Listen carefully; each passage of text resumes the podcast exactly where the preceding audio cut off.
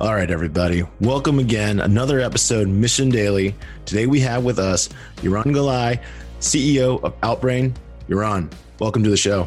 Thank you. So, for our listeners who don't know, quickly, can you describe what exactly is Outbrain? Outbrain is the pioneer and the leading content discovery platform. Uh, many of the listeners probably have uh, used it, uh, even if uh, unknowingly, we power the content recommendations or the what's next on many of the leading publishers in the world. So places like uh, CNN, BBC, The Guardian, uh, we're the technology that they use for recommending other stories, other videos.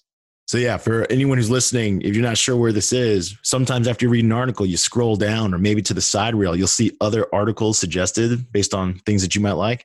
That is often powered by Outbrain. Is that accurate? That is absolutely accurate. And uh, Outbrain pioneered the the whole space. There are a few companies that are doing it uh, today, but we invented it about 13 years ago. Now, this is the magic question. How did you come up with this idea? I read from an article that you did with Pando, I believe. You actually wrote about Outbrain in the form of an email, as in you already kind of had a vision for this back then what were you thinking of at the time? What did you notice in the marketplace, I guess, that was missing that let you say, hey, I want to do this? Yeah, so I, am an avid reader. I've always been. Um, my my high school yearbook uh, says that I, I had this agreement with uh, my teachers on not not interrupting them and they don't interrupt me and sitting in the back and reading newspapers and magazines at class in high school.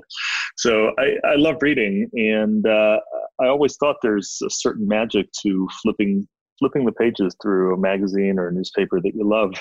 And you know, the magazine editors didn't talk to me, they didn't interview me, but the but it's still kind of a magical experience to flip through the Atlantic or Wired magazine or any magazine that that you love but online it felt like uh, you finish reading something or watching something and uh, the next uh, the next thing is basically chronological order. It's whatever was published before and it's not necessarily personalized for me and it's certainly not magical as it is in a magazine.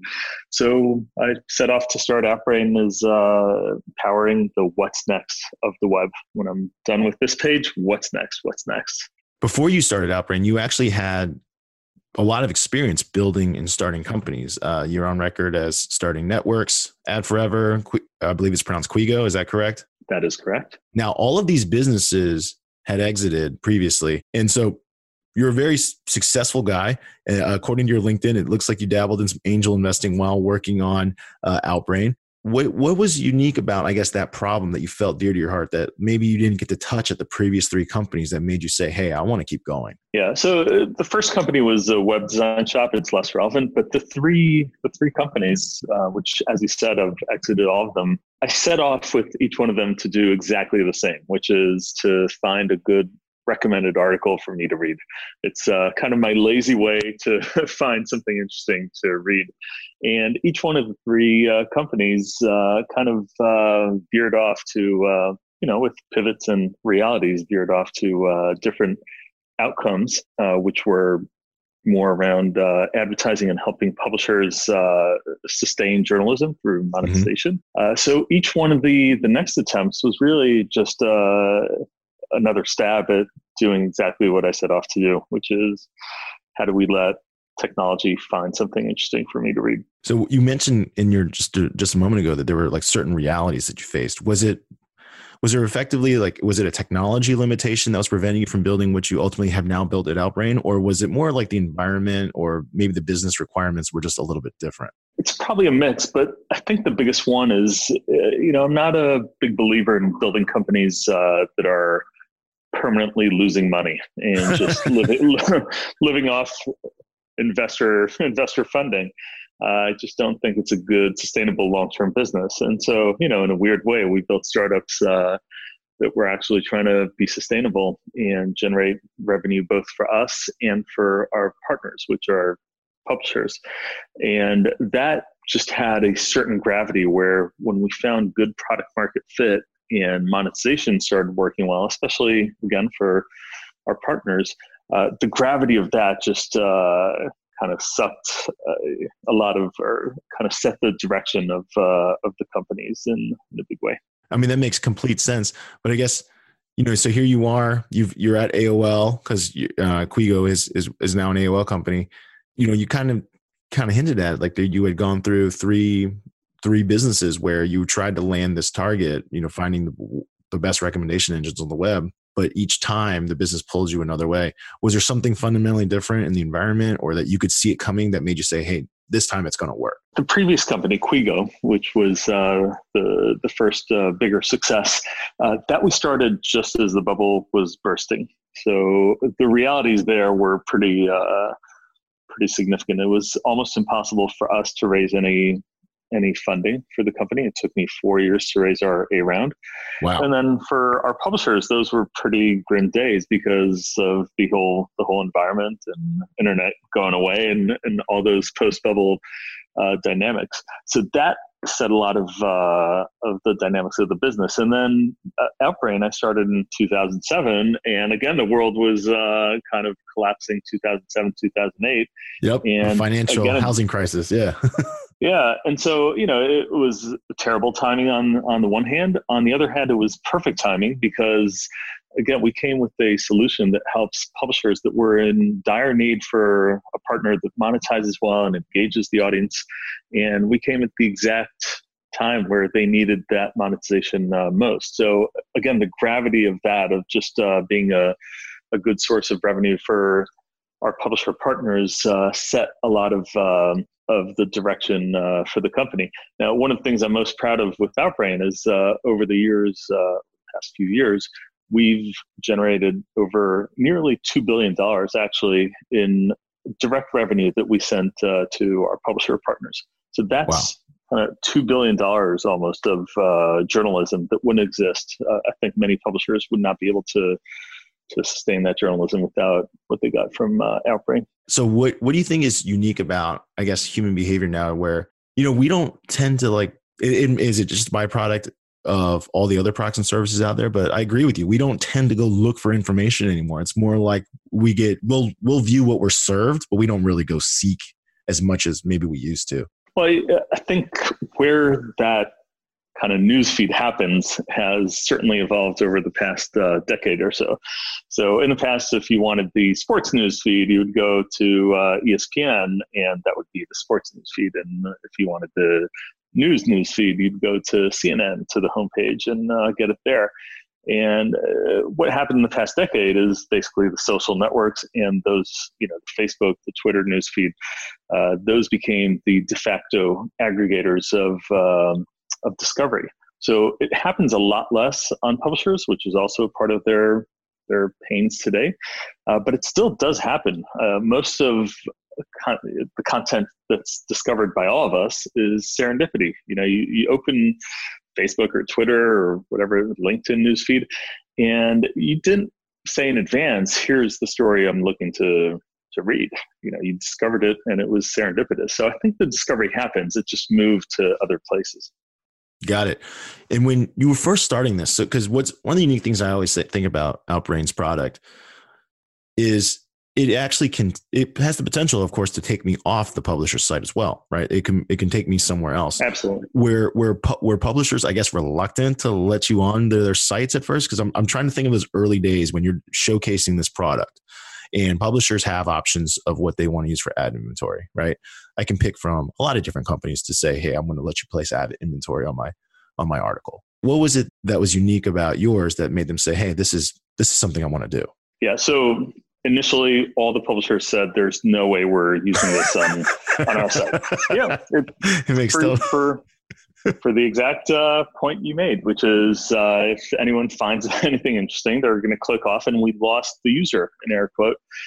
And uh, what we told them is, look, we're at a point of the internet. We're like ten years into this internet thing, and your users most likely understand that other companies have websites.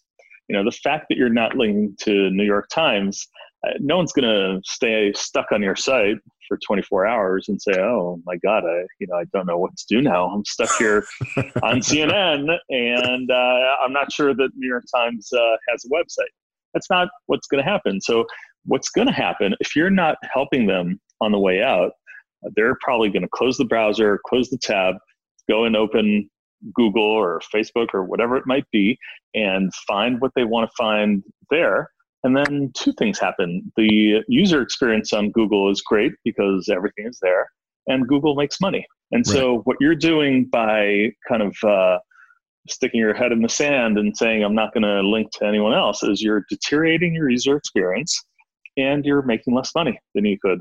And I think when they understood that those two points actually make a, a lot of sense, uh, they they let us on the sites. So what had to happen first? Because in a way, Outbrain's a little bit, you know, not just a technology, but also kind of a marketplace technology, right? Where you have uh, supply, you have uh, advertisers, and you have publishers. So it's like it's like a, kind of the chicken or egg thing, right? Which one has to be in scale first? Do you need a lot of publishers so you get advertisers to do this, or do you need a lot of advertisers so publishers say, oh, "This is a this is a good thing"? Yeah, it's so it's absolutely the biggest challenge of any two sided marketplace uh, company, which we are. Uh, I think most marketplaces generally tend to start from the um, the supply side, not the demand side. So in our right. case, it would be the publisher side, not the marketer side. It's easier to build up supply and kind of shortcut your way to supply without having the entire demand there. It's very difficult to do it the other way around. You know, asking people to order an Uber when there's no cars yet, that's not a great experience. But telling right. telling you know ten drivers, I'll let you drive, I'll pay you to drive, uh, and I'll just pay out of pocket, even if no customer ever uh, orders your uh, a, ride. Uh, that's very doable. So we started with uh, the publisher side we started with trying to give each one of them what we called egoistic value. Uh, it's actually a term I uh, I borrowed from uh, Joshua Schachter, the founder of uh, Delicious, a bookmarking uh, site. Okay. And and uh, the the idea with egoistic value is looking at the beginning at what are those few pain points that we can solve for them, which would work uh, regardless of, of the rest of the marketplace. So, regardless of any other publisher joining and regardless of any advertiser spending uh, money with us.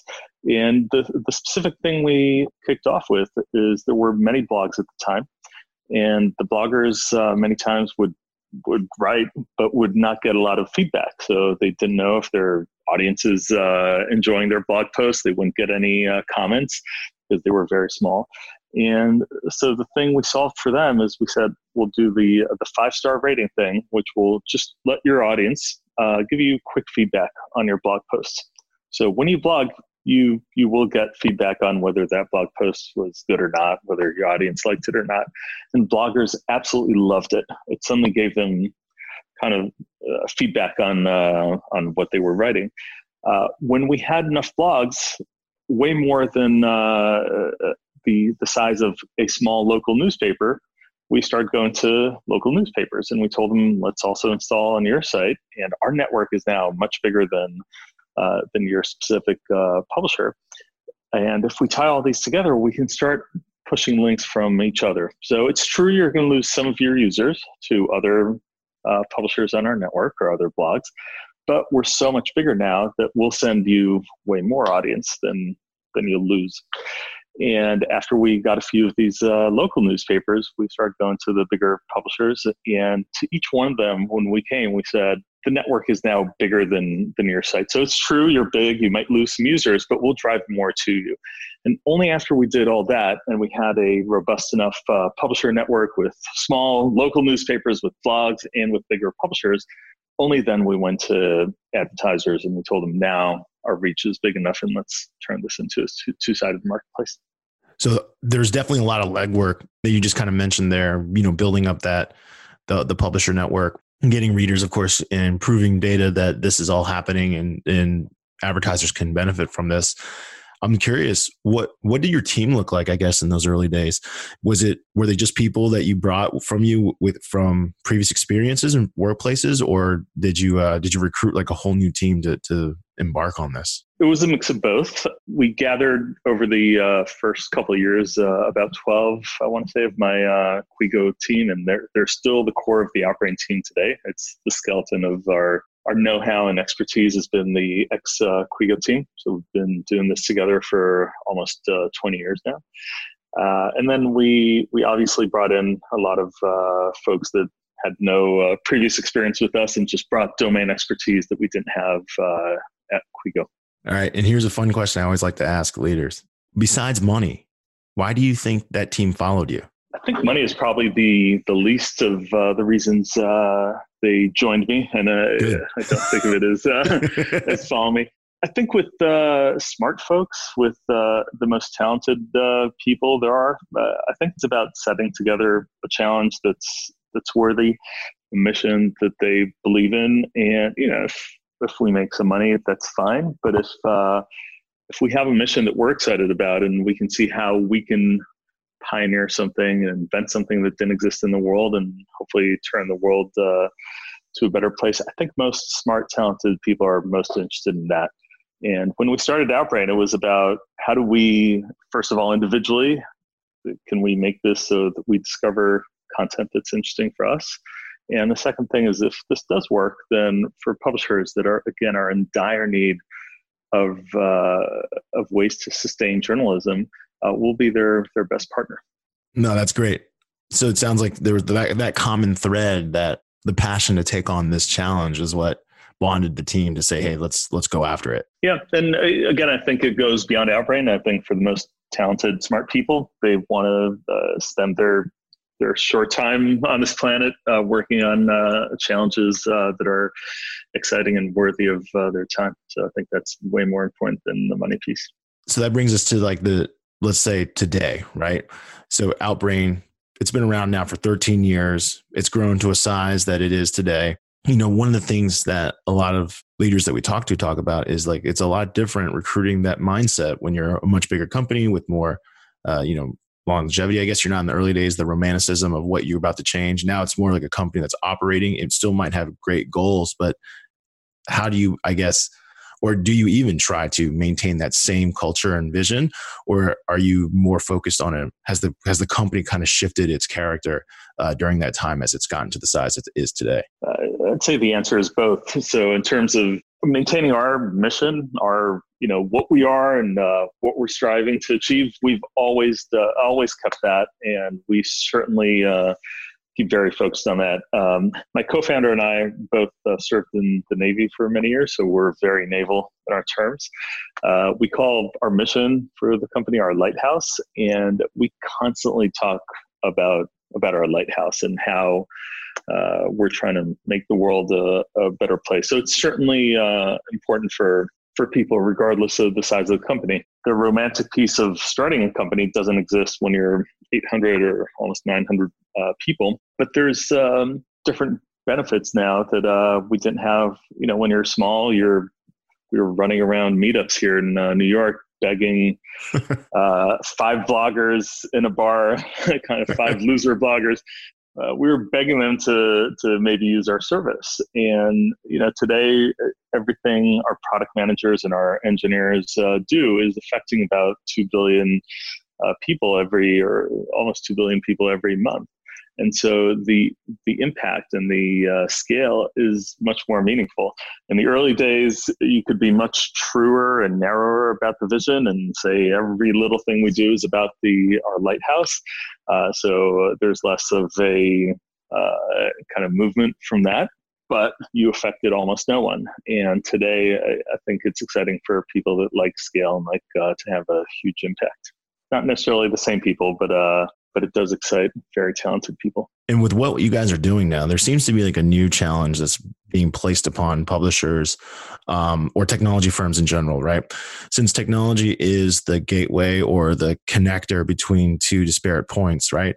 There's more pressure than ever to like make sure that you're delivering truth or are you the arbiter of truth or who is to decide like what's publishable and not publishable it's a big debate today I guess for you, what is Outbrain's stance on what advertisers can be on, where publishers can be? Like, how do you get? Do you guys take a position where you uh, have a have a, per, a preference, a company preference, or are you more in support of an open internet where people can publish uh, what they deem is fit? Yeah, it's. I think it's one of the most challenging issues and dilemmas uh, of our time. Uh, people try to solve this with uh, angry tweets, and uh, you know, it's, uh, yeah, it's not an issue. It's not an issue for 140 or 280 uh, characters. It's a it's a very challenging dilemma. Uh, at Out at Outbrain for many years, uh, basically since we started, we took a very clear stance that we have a responsibility on on what gets served and on not serving fraudulent, scammy, fake, uh, fake things. Uh, we, uh, I want to say, about six uh, six years before the 2016 election, so before anyone was talking about fake news, uh, we found in our network what we understood was basically fake news. We called it fake content at the time, and we decided immediately to cut it out of the network and went very publicly uh, about it, saying we don't think our industry uh, should should accept any kind of fake content. Uh, our fundamental currency for Outbrain, and I think for the bigger uh, publishing industry, is uh, trust. It's not it's not the dollar. It's trust is our fundamental currency, and so we were very clear about that from uh, from the days uh, we started. We we keep tightening our content guidelines and uh, I think it's important that a platform take a stance. Now, uh, that's not to say it's perfect. At scale, those things are really hard. Uh, identifying what is truth and what is uh, fake and what's the intent of uh, of every individual is very, very difficult. But I think that kind of the hands-off Facebook approach of well, it's open web and First Amendment, which has nothing to do with with uh, private companies, um, I, I, think is not the right approach. The right approach is we have a responsibility and we have to do our best to stay true to that responsibility. Now, different companies have attacked this problem in different solutions, right? You've, some have tried to use, hey, they're going to use AI ML to, to attack it. Some have said it straight up like that we have, we deploy readers. How, I guess, like you kind of mentioned it's not it's not fully solved and it, maybe it's a big issue. How does outbrain or how do you envision attacking that? Do you, do you think it's got to be a combination of technology and people or is it is it going to be all technology soon? No it has to be a combination of technology and people and it has been uh, certainly for us. Uh, the reason uh, i think it's not solved yet and i don't think it'll actually ever be fully solved is it's an evolving thing and the stricter you get and the better you get with uh, filtering out things that shouldn't be on the network uh, the more sophisticated the uh, the other side becomes and they try new things and new tricks. And so it's a constantly evolving thing and just saying we'll leave some ai algorithms to figure it out i think is being uh, dishonest about the the problem. Uh, there are things that technology is good at catching certainly at scale. And you need the, the technology AI layers, and we do a bunch of that. Uh, but you also need the the more subjective uh, understanding of a human being looking at this and saying, does this is this something we can stand behind or not? And do we need to update our guidelines or not? And so we've always uh, did a combination of both. Uh, when I mentioned before that we cut uh, the fake content or fake news uh, about six years before the world uh, ever thought about this being an issue. Uh, that was uh, one of our account managers, a junior account manager that came to me and said, uh, you know, these big customers of ours, they, they were spending about 25% or generating about 25% of the company's revenue. And she told me, I, I think something's not kosher there we dug into it and we understood exactly what they're doing, which was fake news. And so I decided that same day to cut 25% of the company's revenues, which was an interesting board discussion. that's a that's a tough one. yeah, it's it, it, that's always the trade off, and that's why you know I think you're seeing some of the things that Facebook do. It's they don't want to make that money trade off, and we did it. But the only way we could have done it is uh, by having Kate, our account manager, come to me and say, "This looks fishy to me. We need to dig into this." No, that's amazing. And I think I mean it's not quite the same, but I read an article about how Patagonia will link to its secondhand clothes. And it was like the more honest you are with your products and services so that people believe behind what you stand for, the more likely you'll get more of those types of customers, or in your case, viewers that trust.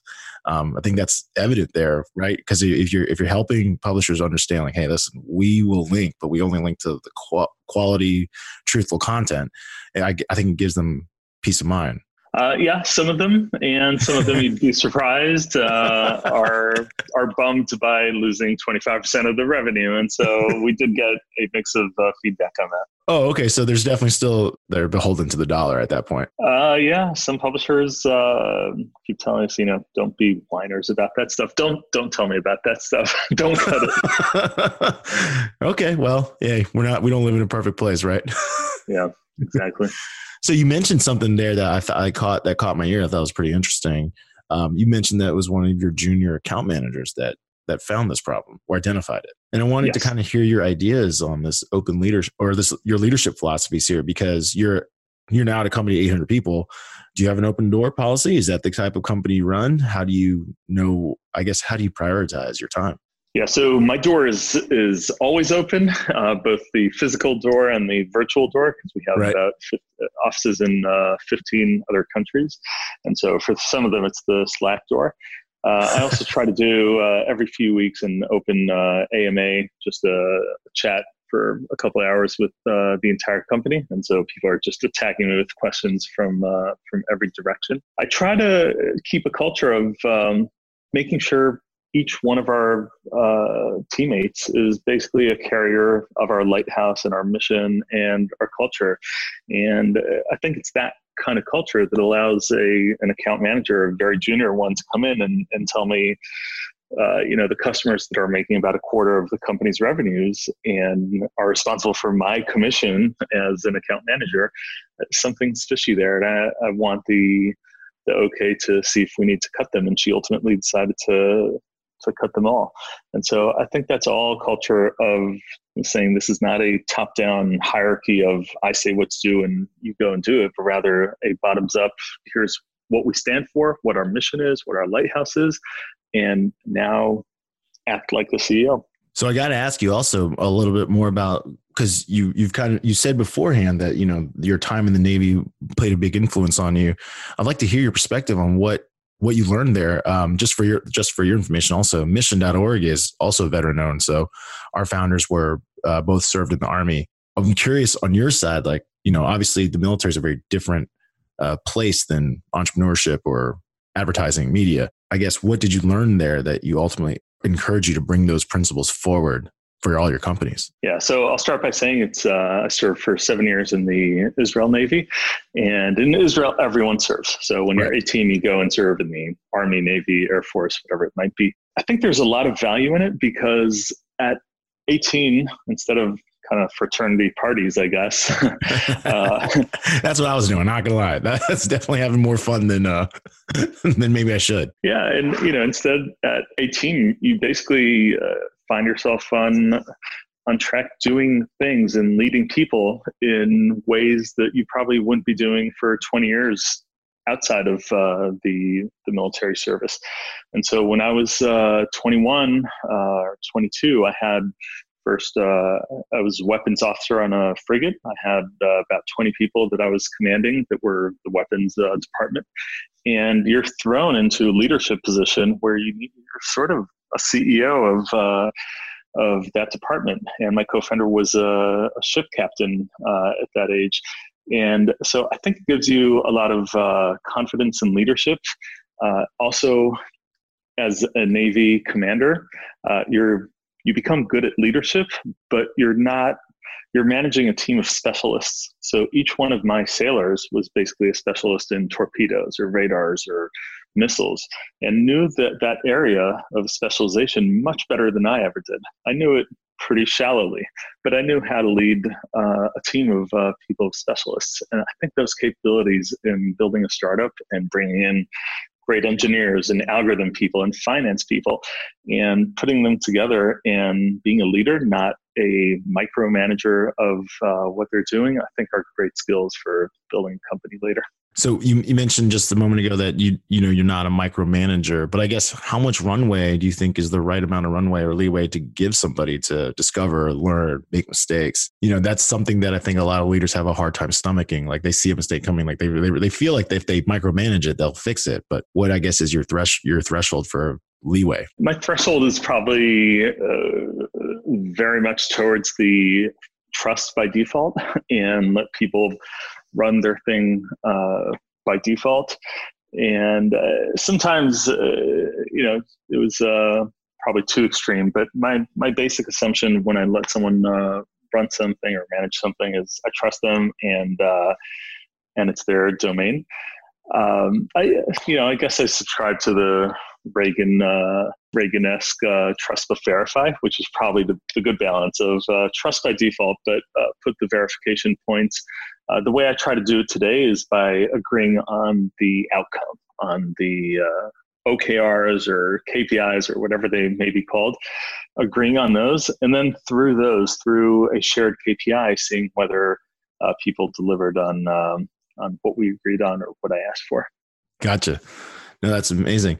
And, and then in regards to, I guess, Outbrain, where you guys are today, you mentioned before 800, approaching 900 people, uh, multiple countries. You're I mean, I, I, don't know of any publisher you're not on, but it feels like you're everywhere. I'm sure there's plenty of greenfield still for you for Outbrain. I guess how does the company continue to grow? Like, do you have one of those big, hairy, audacious goals like uh, like Microsoft did when they first started, where you know every a computer on every desk? Is it Outbrain on every publisher, or how does how does your company just continue to evolve? Yeah, so as you said, we're pretty much on all the publishers that matter in the world, and if it's not yeah. us, it's uh, it's it's one of our uh, competitors that followed us uh, into the market the way we look about growth uh, into the future is in two in two ways, and we're a two-sided marketplace, so that's why it's uh, two ways. Uh, first of all, as I said before, when you in the past when you wanted to read about sports, you either went to ESPN or Sports Illustrated or one of those sports sites. And uh, today, if, if you go down to the street and ask uh, 10 random people how do you find uh, sports uh, stories probably none of them are going to say we go to the publisher, we open the homepage, and that's where we uh, look for for stories. So today that happens on mobile devices, on swipe lefts, on browsers, in in a variety of different places that aren't uh, on publishers. You discover publisher content, but it happens in in different places, and so for the future, uh, we're absolutely looking to expand from just uh, being with publishers to also uh, being in all those places where people may discover uh, stories. Uh, that's on the kind of distribution side. Uh, on the other side, with uh, advertisers, we work with a few tens of thousands of advertisers that spend with us every month. but then, if you look at the, say, Facebook, so advertisers that want to advertise on newsfeed, and I think the last published number is that they have about 7 million uh, active uh, advertisers. So we're on a tiny, tiny, tiny fraction or working with a tiny fraction of those advertisers that clearly want to be on a newsfeed. So there's a lot of room for expansion for us there. No, that's amazing. And just for your information, uh, the world of podcasts continues to grow, and we do not have ways to easily monetize or dynamically insert ads. So there's something for your engineers to work on. yeah, it's, it's it's a good challenge, and I love podcasts. Um, I, I, think it's basically until Apple decides that dynamically putting ads into podcasts, uh, if Apple doesn't decide that, it's likely not going to happen because of the control they have on on podcasts. But I want to say, you know, being that I'm in the dynamic placing ad business, I do think there's value in not having that ability in podcasts because it forces us in or forces podcasters to do really uh, a higher quality native advertising, which is here's like the book I recommend on Audible, or here's a, a conference uh, I've been to and I, I, recommend. And so, as long as that stays genuine and with integrity, I, I think it might actually be uh, a blessing in disguise that we can't dynamically serve ads. Yeah, the uh, the way so the way it works now is uh, there's different platforms. If you publish your podcast, like the raw file too, like it'll actually enable you to create a new RSS feed, which you can then link to the different players like Spotify or uh, Stitcher and so on. And then that that updated file that's housed on one of these other platforms has the ability to dynamically insert ads. We chose not to do that, of course, because of exactly what you said. It was like, well, who's going to insert it? Like, we don't know what it is. Right. Right. So, yeah. So we, we declined. Trade offs. Yeah. Trade offs. so how about your, like, you know, we've kind of covered a lot of your professional life. You know, our audience also loves to hear a little bit about you as a person. And so we got some questions for you that kind of taught span like your, from your productivity style all the way to actual, like who you are. You ready? Mm-hmm. Yep. All right. So let's start on the productivity side. You're the CEO. You have a 900 person company, multiple countries. What applications are you relying on to make your life easier? Because this is the this is this comes up in all of our a lot of our interviews with different leaders. Is they're always pitch these pro- productivity things. They don't know if it's actually going to be productive, right? It's just a salesperson on the other side saying, "Hey, this is going to save you time. This is going to create efficiencies." It's always curious to hear like what it, what are you using? Yeah, so I manage uh, to dos in uh, an app I love called uh, AnyDo, any.do. Uh, it's a very simple to do uh, management app. I highly recommend it.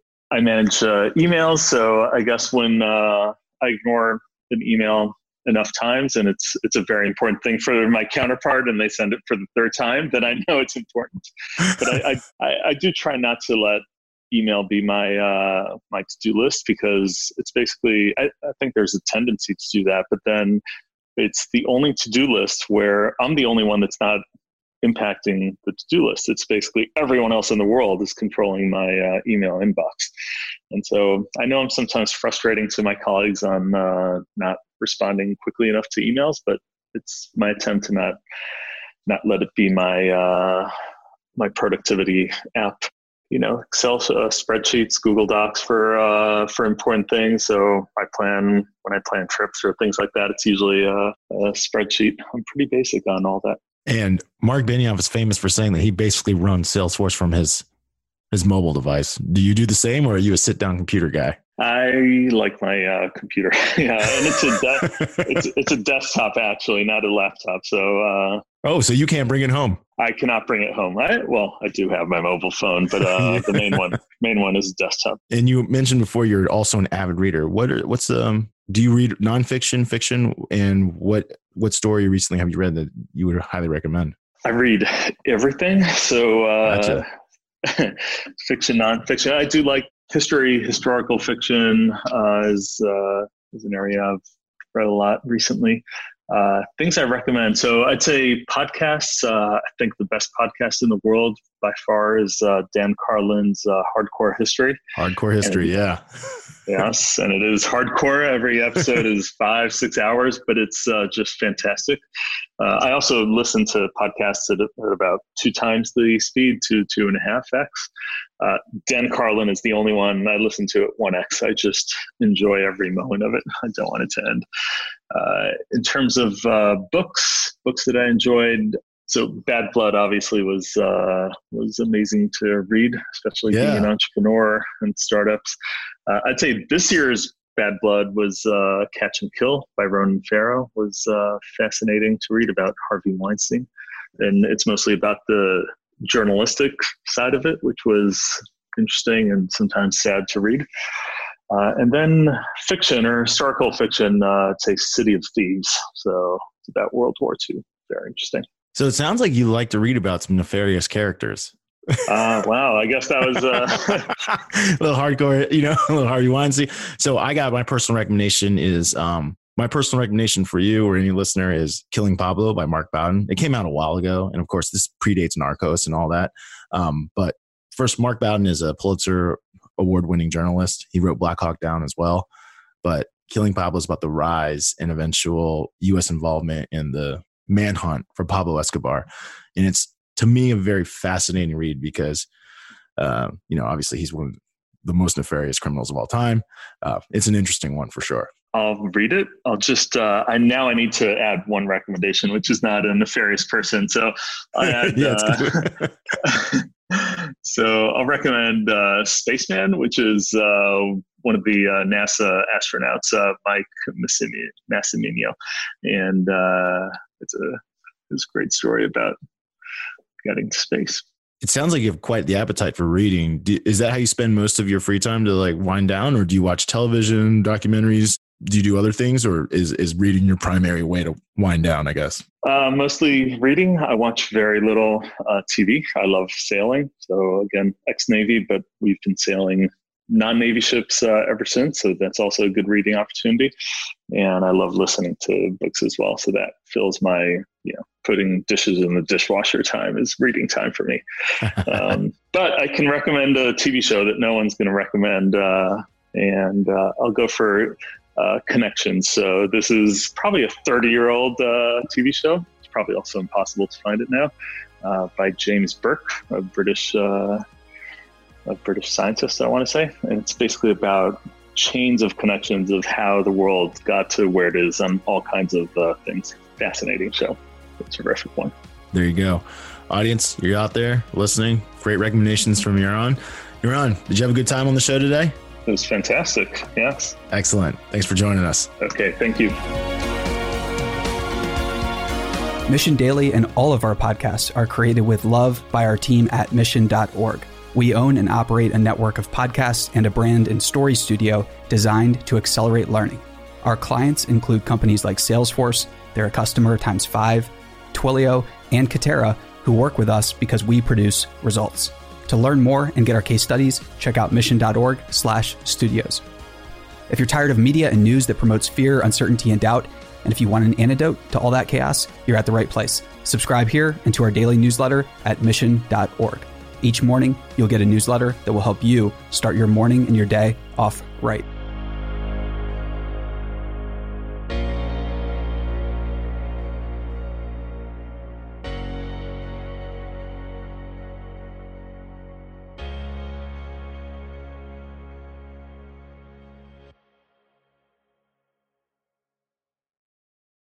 Hey, listeners, thanks for tuning into this episode. I hope you enjoyed it as much as I did. If you haven't already, please subscribe, rate, and review this podcast. It helps spread the word, and I would greatly appreciate it.